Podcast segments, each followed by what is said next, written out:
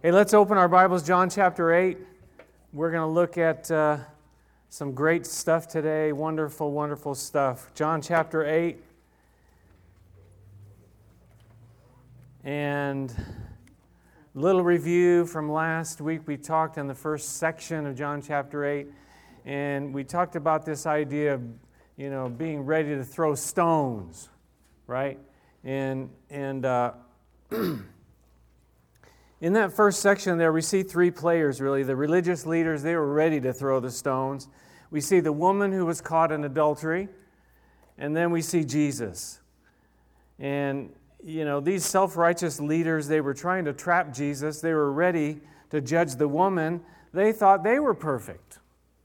They had this attitude like they were so much, you know, holier than she was. And, and you know, Jesus kind of comes into the middle of this whole thing and and, and he says that though, though we know the woman was certainly not without, without guilt, Jesus says, you know, if any, if any of you is without sin, let him be the first to throw a stone at her. He wrote in the dust, in the dirt there, and, and, and these all, ten, you know, they ended up going away one by one, the oldest first, until it was just Jesus and the woman.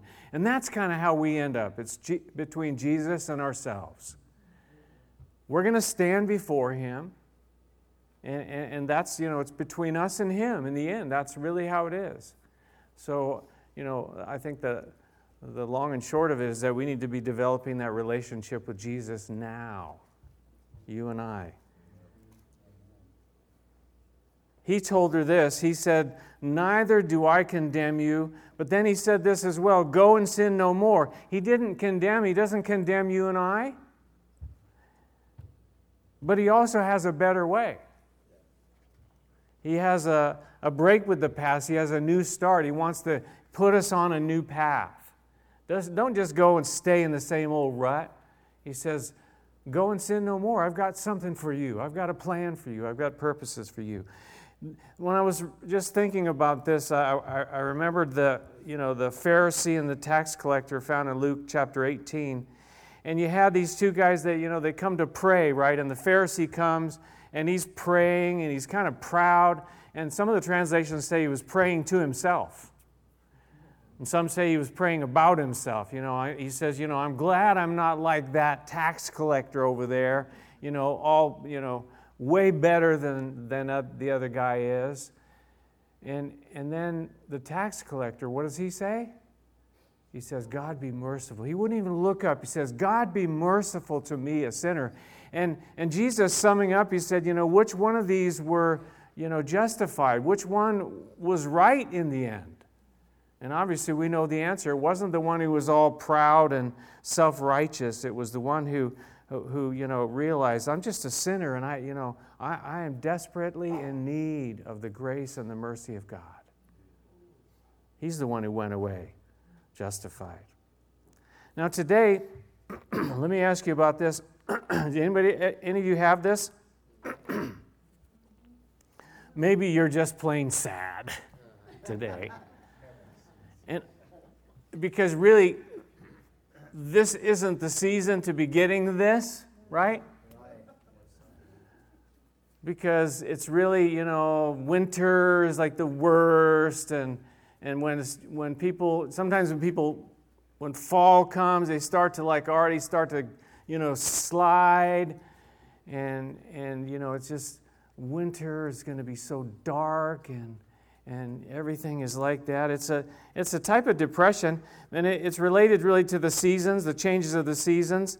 And, and you, know, you know what the treatment for it is? Do you know what the treatment for it is?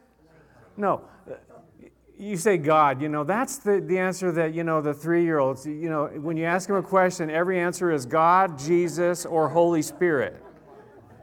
Okay? And you think if you just throw the God thing out, then he's going to say, yeah, that's it. you know, no. Sorry. Someone, someone did have the right answer over here, though. Who was it? Oh, the birth, uh, the girl. It's light light therapy, right? And they want you to go out and buy this uh, box, this light box, And then in the morning, they say, I guess it's better in the morning if you do it. You, I've never done it and I've never seen anybody do it, but I guess you, you get the light and you turn the light box on and you stand in front of it like for, I don't know, five minutes or something. And then you're going to feel better. So let's all get one. Go buy a light box. I'm sure they're not cheap because they're probably these, these special kind of bulbs, you know, that only, you know, the doctors can authorize or whatever. I'm sure it's something like that. And insurance, you know, won't pay for it and blah, blah, blah. you know how it goes. We were joking about this. You know, the older you get, all you ever talk about is doctors and doctor's appointments. That's all you talk about. Well, I went to the doctor this week. Never mind. I did, but I'm not going to tell you what happened. John chapter 8, verse 12, you can go by a light box, or John chapter 8, verse 12, when Jesus spoke again to the people, he said, I am the light of the world. Whoever follows me will never walk in darkness, but will have the light of life. So I guess you could say that God is the right answer, or Jesus is the right answer in the end. But you got to follow the you got to follow my thinking. I know that's difficult. That's kind of hard to do. But you got to follow the the progression here. The world says just get a box, just turn on this light, it's going to make you feel better. Jesus said he was the light of the world. And that if we follow him, we're not going to walk in darkness. We're going to have the light of life. That's pretty exciting if you ask me. Now, during, you know, during the Feast of Tabernacles, which was just you know, over, just finished in our, in our, our uh, following of the scripture here, they would remember, again, the time in the wilderness, the 40 years in the wilderness where, where God took care of them, where God provided for them. But one of the things they would also remember was the pillar of fire and the pillar of cloud, right? Where God would lead them. And, and, and, and so they would light candelabras uh, in the temple area during this celebration of uh, the Feast of Tabernacles. And so then Jesus now, he, he speaks again to the people and he says, Listen, I am the light of the world. And, you know, I, it's one of these things where we can just gloss over it. Oh, Jesus is the light of the world. Okay, let's move on. But there is so much there. When you, when you break it down, when you think about it, and that's what I love to do with, with the scripture is to kind of like dig into it and find out, well, what is he talking about and what do those words really say? And what do those words really mean? And how can I apply it to me? Does it, does it even have anything to do with my life? Jesus says, I am the light of the world. Does that or should that affect your life, my life, at all? I think so. Jesus didn't just say stuff to hear himself speak like those Pharisees did. They loved to hear their own voice. Some of us love to hear our own voices. We talk too much. So I'm going to stop now. But Jesus says these, you know, he says these words for you and I because he wants us to know that he's the light of the world and he's the light for you and for me. But notice this, he says, I am the light of the world. And, and you say, well, that's interesting, but the reason that it is interesting because in the Gospel of John, there are seven times that he uses this kind of a statement where he says, I am and then, in this particular case, the light of the world. Seven times.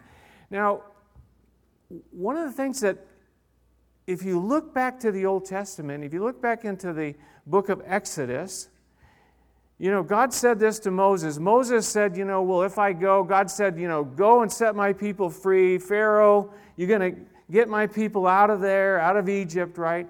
And, and, and God says, Well, if I go and I speak to them, or if I speak to the people of Israel, you know, during this whole time, he's speaking to both really, who should I say sent me? And what does he say? He says, I am who I am. This is what you are to say to the Israelites I am has sent me to you.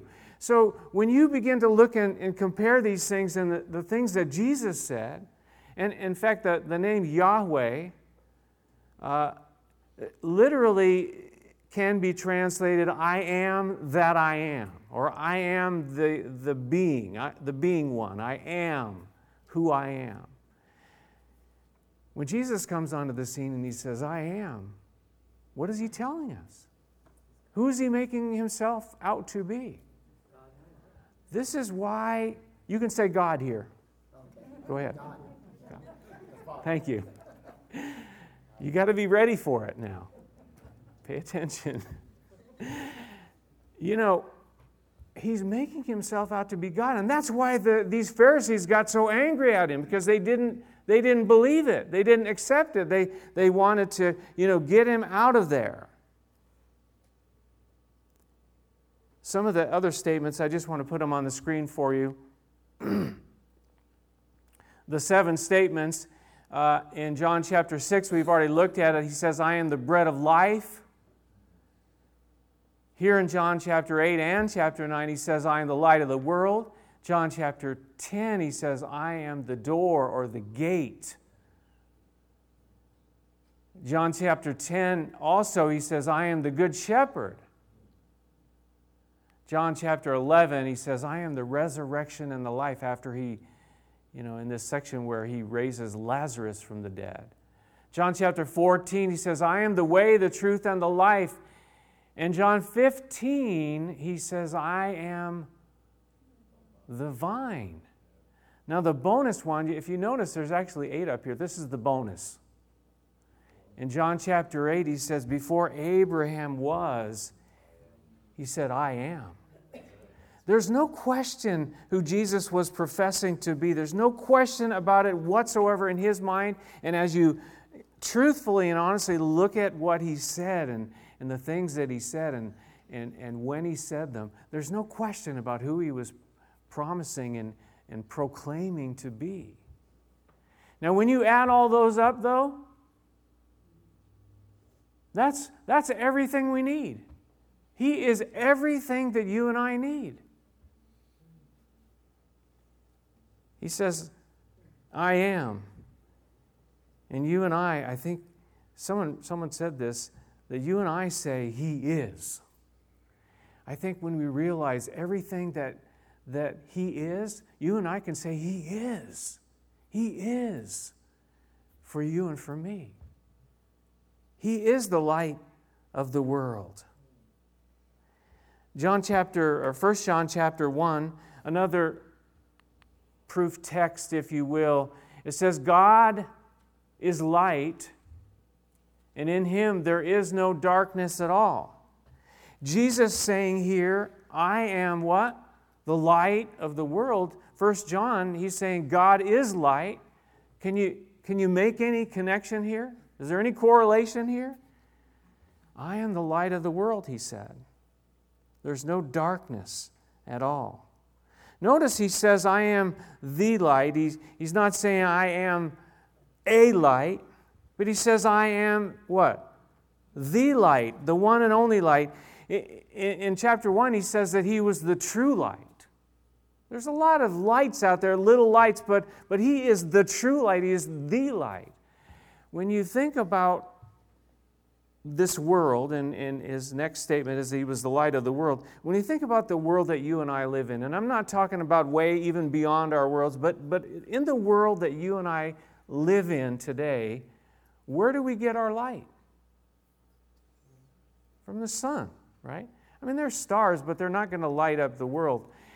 We have one sun, and, and it, you know, when the sun comes up, everything changes, right?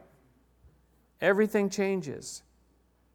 Jesus saying to you and to me and to the folks back then that he was the light of the world. I want to say that he's the light of the whole world. But he's also the light of my world. He's the light of your world. Did you know that? Can you say he is? No, I mean, can you really say he is the light of my world? And you know that. And when, when you're facing darkness of all different types in the world, as we do, and the world is full of darkness, and you, and you can say that He is the light of my world, He is the light of the whole world. Jesus is the light of the world. This world, the world system around us, you, you, don't, you don't have to look very far to, to know that it's, it's full of a lot of darkness. But Jesus came, He came and He was the light. He came to bring light and give us the light of life. Do you have that? Do you and I know that? Can you and I say, He is the light of my life, the light of my world? Notice he goes on in that, in that statement that he makes there, and he says, Whoever follows me will never walk in darkness, but will have the light of life. Whoever follows me, the, the word, the, the tense is used there as I looked it up where? Blue letter Bible, right? Present active participle. And a participle, any, any of you English people out there, English majors, what does a part, participle usually end in? You can say it. Ing. Yeah, ing, ing. So basically, he's saying, whoever is following me, as you and I are following after Jesus, as, as we are walking, literally, this word follow means to walk the same road. We're walking with him. We're, we're following after Jesus. And, and, you know, you say, well, that's kind of a, that's kind of an abstract concept, isn't it? How do I follow Jesus? I can't see him. So, how do we follow Jesus? Well, we, we, we read what he says, and he gives us direction for life, and he sheds light on our path. The, the, the psalmist tells us, you know, that thy word is a lamp unto my feet and a light unto my path. And so we, we, we get the word of God in us. We're going to see it later in, in, in chapter 8, you know, where Jesus said, If you really are my disciples, you'll, you'll, you'll, you'll abide in my word and you'll know the truth. The truth will set you free. So, what does it mean to follow him? It means to really have a relationship with him, be talking to him, be, be listening to him, finding out what his word says, and, and living according to his word. Living according to his word. That's what we're talking about here. One uh, Bible scholar uh, said about this, this section, he says, he says that Jesus liken, likens himself to a torch which the disciple follows. So, so we're looking for that, that pillar of light. We're, we're, we're following this bright light. If, if Jesus is the light of the world and the world around us is dark, well, what do you do? You follow the light. You go where the light goes. You, you, you, you know, keep your eyes, the Bible says, fixed where? On Jesus, the author and the finisher of our faith. So we're, we're, we're, we're focusing on the light. We're looking towards the light, the light of the Son of God. Is that possible to do? Isn't that, you know, again, is it some strange concept that, you know, only those people who are living in, you know, some uh, far removed mountaintop somewhere where no one else is and they can like focus and, and they can only do that? I want to tell you today that you and I can follow, the, follow Jesus Christ today. That's what we're called to do, that's what He wants us to do. He says, and, and, and look at the promises that, that even in this verse we find promises. He says, Whoever is following me, following me now, Again, present active participle. Present meaning now, active meaning we're, we're, we're actively doing it. And we're walking, we're living according to his teaching. He says, Whoever is following me right now will never walk in darkness. Sometimes we find ourselves, our lives are full of darkness, and we wonder how, why? What is going on? Is my life is full of darkness. Well, are you are you and I are we really following Jesus? Are we listening to him? Are we paying any attention at all? Are we following, you know, the light of this world? You know, the media and, and social media and, and every other kind of media that you can imagine. There's, there's lights there, there's, there's messages there for us to follow. If you follow this and do this and buy this, You are going to be, you're going to look good. You're going to smell good. You're going to, you know, everybody's going to like you. Follow, follow all these things. And, and Satan, even Satan himself, tried to, you know, tried to trap Jesus, you know, in the, in the temptation, you know, well, if you'll just do this and if you'll just do that. Jesus said, Get out of here, get away from me. You know, man doesn't live by bread alone, but by the word of God. If we're following him, we won't be in the darkness. He's the light. He's light. His presence is there with us. He is the light.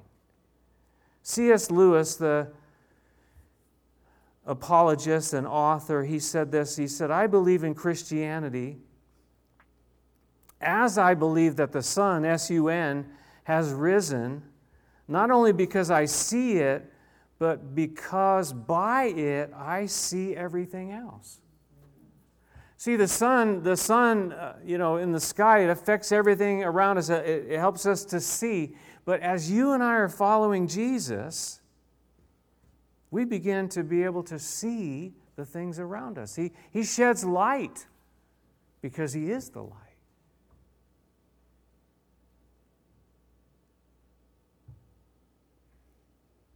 I want you to turn ahead with me to John chapter 12 for just a moment. John chapter 12, verse 46.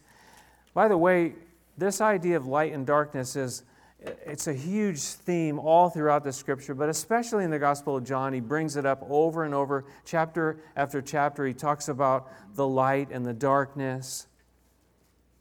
But look in John chapter 12, uh, verse 46. He says, I have come into the world as a what? Light. So that no one who believes in me should stay in darkness. We don't need to stay in darkness. And, and one of the things he shows here about what it means to follow him is to believe in him or, or to trust him. I, you know, this thing about trusting and believing in him, it, it's, like, it's like at the heart of our lives. I, I, I almost can hear him saying, Will you just trust me? Will you trust me? You know, the things that we face day after day, you know, and, and, and we're trying to solve them ourselves. We're trying to figure it all out ourselves. And Jesus is there. He says, I'm the light of the world. Will you trust me? I am all those things that were up on the screen. Will you trust me? He says, if you believe in Him, you're, you're not going to stay in the darkness. His light is going to make everything visible. Talks about that in a, in a few other places. In 1 John, uh, again, John writing there, uh, he says this if we claim, if we claim or profess to have fellowship with him, and yet we walk in the darkness, we lie. We do not live by the truth. We're not really walking with him. He says, but again, listen to this. Listen to the promises here. But if we walk in the light, as He is in the light, we have fellowship with one another, and the blood of Jesus, His Son, purifies us from all sin. As we walk in the light, we're called to walk in the light. He says here, back in John chapter 8, he says, Whoever follows me will never walk in darkness, but will have the light of life. First John, he says we're called to walk in the light and we'll have fellowship with one another. It's very difficult for, let's say, two believers, one who is, you know, walking close to Jesus and another one who's just doing his own thing and walking according to the ways of this world. It's very difficult to have fellowship. Do you, do you know what I'm saying? Does that make any sense? What fellowship does light have with darkness? He says in another place. How can we, you know, have these things going on? I read about this guy who was a professor at Stockholm University. And listen to this, it's, it's kind of interesting. He said that people are like plants. He says they're phototropic blooming in the sunlight. Most plants need sunlight, right? He says people feel stronger psychologically and are happier in summer, and that seasonal changes in light and dark affect psychological health. That's true. But then he says Jesus is the light of the world, and when we walk in the light, we are spiritually healthy and strong. There's something about ourselves and walking in the light. We, we, we choose where we walk, right? Jesus said, Whoever follows me, we have a choice. Are we going to follow him? We're going to walk with him? Are we going to walk in his light or not? He says, We'll have the light of life if we're following him. Y'all, y'all know Spurgeon, right? Spurgeon, the great English preacher. Well, uh, Spurgeon, he lived in the 1800s, right? 18 uh, I wrote it down here, 1834 to 1892. And, and so he died, you know, last part of the 1800s. So, but, but he says this listen, he said, if a man could travel so fast as always to follow the sun, of course he would always be in the light. Right? In other words, he's talking about following, if you could stay up, keep up with the sun, you could always stay in the light, right? Listen what he says. I like this. If the day should ever come when the speed of the railway shall be equal to the speed of the world's motion, then a man may so live as to never lose the light. Of course, you know, things have changed intensely, radically since that day. Now, I don't think we have trains, we do have fast trains. I don't think we have trains that are that fast. But he says this now, now he, Spurgeon said, he that follows Christ, he that follows Christ shall never walk in darkness. I don't know about you, but, but I, I spend enough time, and Paul talks about it, I spend enough time in the dark. I don't want to walk in the dark. One of the things, you know, I was, I, I you know, I'd like to do interesting things to make, uh, make a point. And, you know, if we had curtains, we could pull all the curtains down and make it really, really dark in here.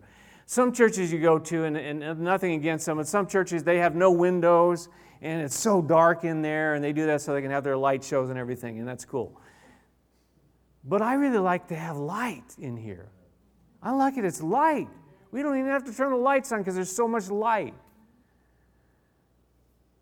Jesus said, if we're following him, we'll never walk in darkness. We'll have the light of light. Spurgeon says, if we follow Christ, we'll never walk in darkness. Now, at the equator, are you with me on this? We're still talking about going around the earth. At the equator, does anybody know how fast you would have to? I haven't finished the question yet.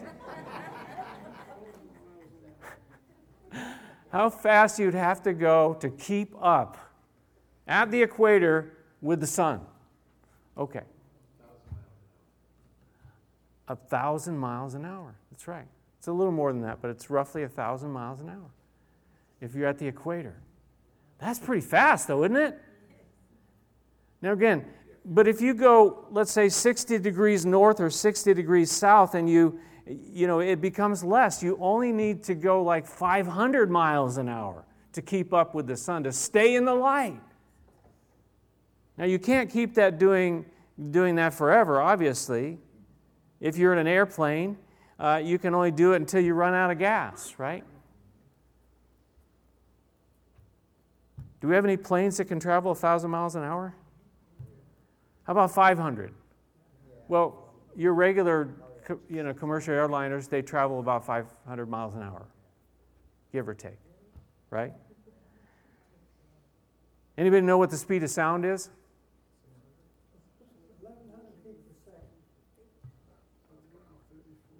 Someone? No, more. 700, 767 miles per hour, the speed of sound. So, uh, you say, what does this have to do with anything? Well, not much, but I find it interesting, anyways.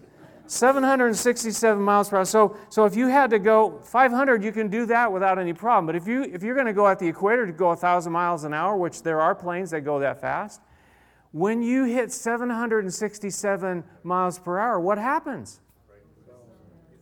You hear the sonic boom, right? And, and, and so there are planes, you know, the, the and I didn't, I didn't know this, but Mach 1 is the speed of sound.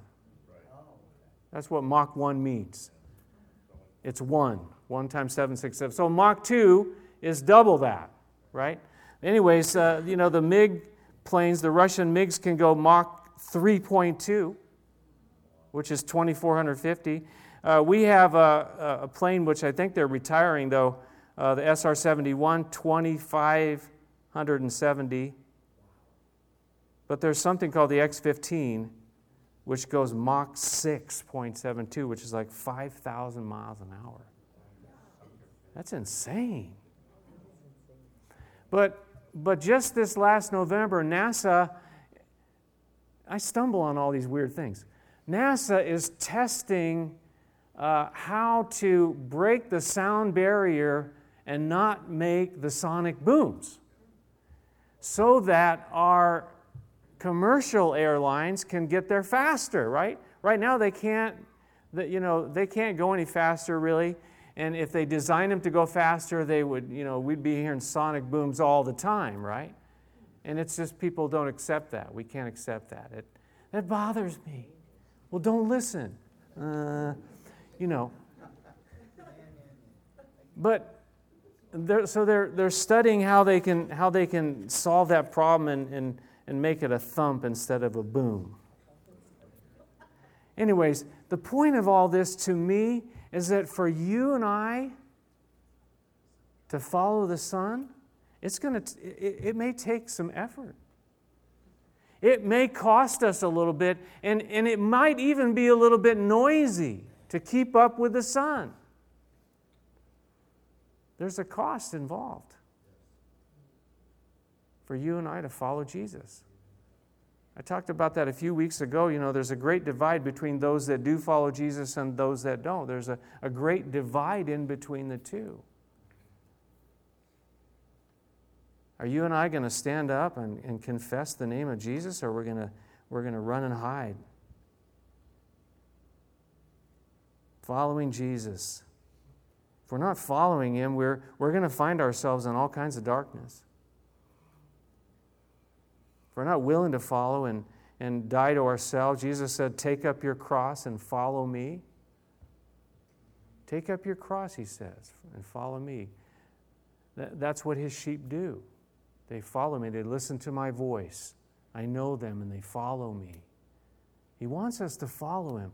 But, but is there a cost involved? I, you know, for me to just say, yeah, it's just like, you know, just like you, you see the shepherd in the field and they just follow the shepherd, the sheep just follow along and no problem.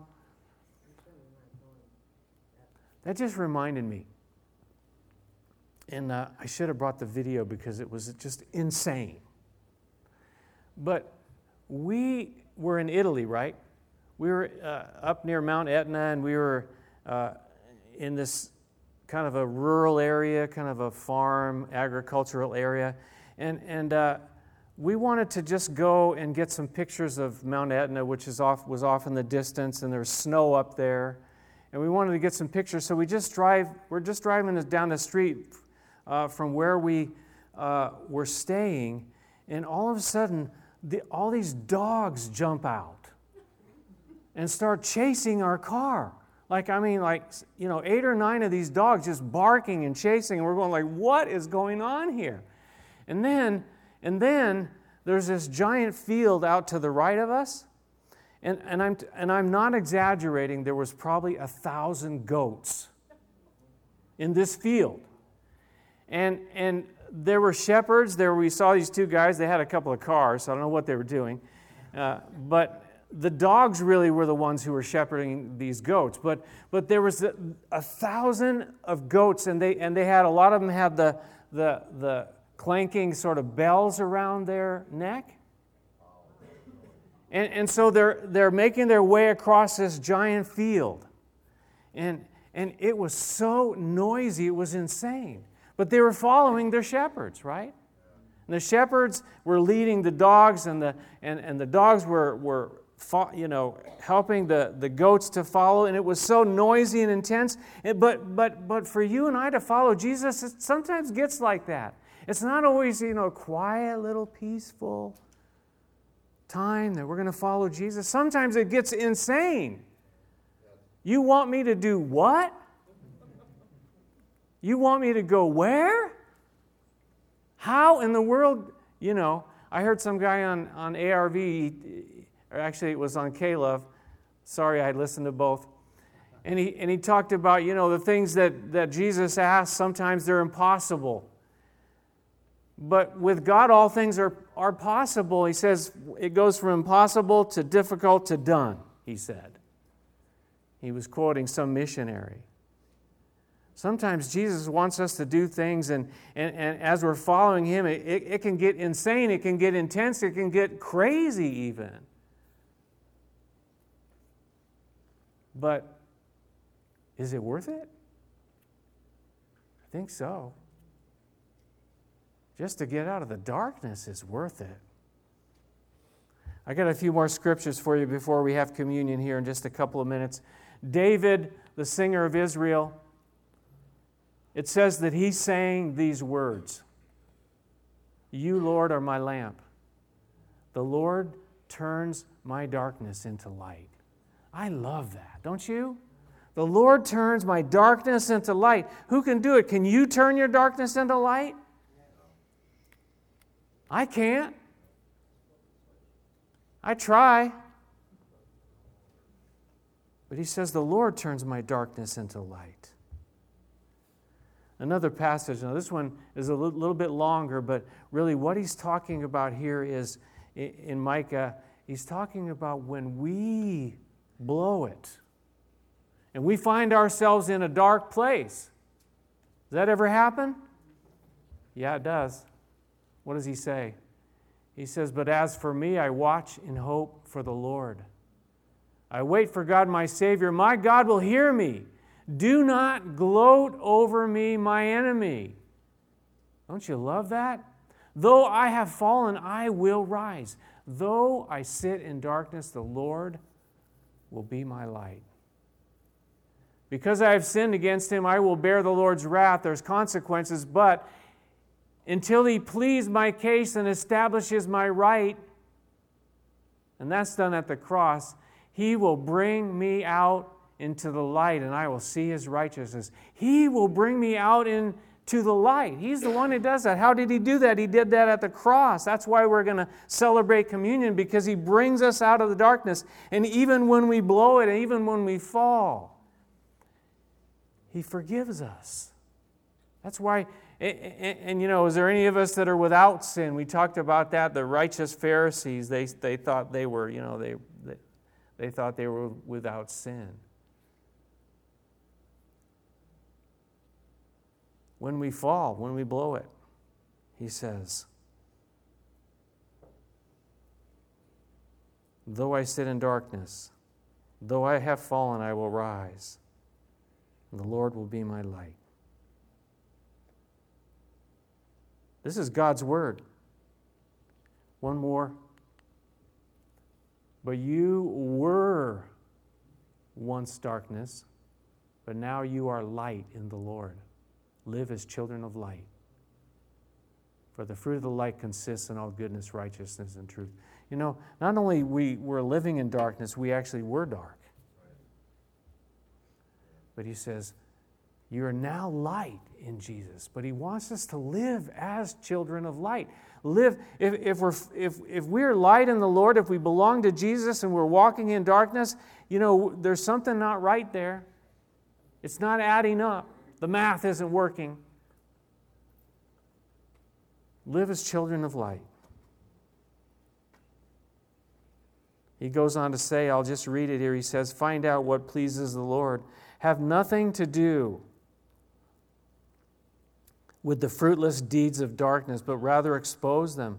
For it is shameful even to mention what the disobedient do in secret, but everything exposed to the light becomes visible, for it is light that makes everything visible. The light shows everything for what it is. Live as children of light. Jesus said, I am the light of the world. I am the light of the world. And, and, And can you and I say that? He's the light of my world. First of all, as we have become a believer in Jesus Christ, that we are now light in the Lord. We have, our, our lives have been changed. He's taken that darkness out of our hearts and put light in there. But we also have a choice of following Him once we do become children of light. We're going to walk in the light or are we going to walk in the dark? It's our choice. Every day we make choices. Scripture, Jesus talked about, you know, our eyes, the eye gate, you know. If we let a lot of darkness in through the eye gate, what did he say? You're going to be full of darkness. But if we let light, good light, good things in, we'll be full of light. What we watch, what we look at on the computers, you know, this is, this is a big thing right now. The enemy wants to take us down. He wants to trap us and take us in a lot of weird, different directions, but we want to follow Jesus. Jesus said, Follow me, follow me, follow me. Let's pray together before we have communion and, and uh, kind of just take a couple of minutes just to quiet ourselves, quiet our hearts before Him, and as we come to the table, this idea of communion, we're communing with Him. We're communing with each other. We're partaking of this to, together. And, and, and uh, Jesus wants you and I to know that light. Let's pray together first before we, we're going to have the, the cup and the bread passed out. Well, let's pray first. Our Lord and Savior Jesus, we come before you and you are so bright. I look within myself and all I see is darkness. I look around at the world and all I see is darkness, but I look at you and I see light. I see life. You turn our darkness into light. You are the light of our world. You're the light of my world.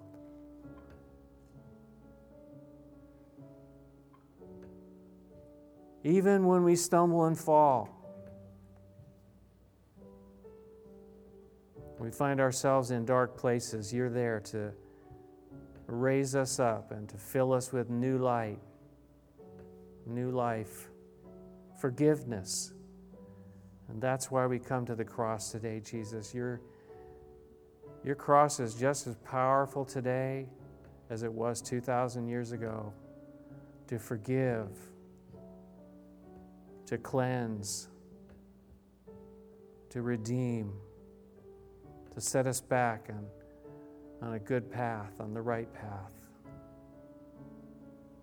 We need you. We need it. We need the cross. That's why we celebrate on a regular basis, because we need to be reminded over and over again, Lord. Lord, I need thee every hour. I need thee. You're the light of my world.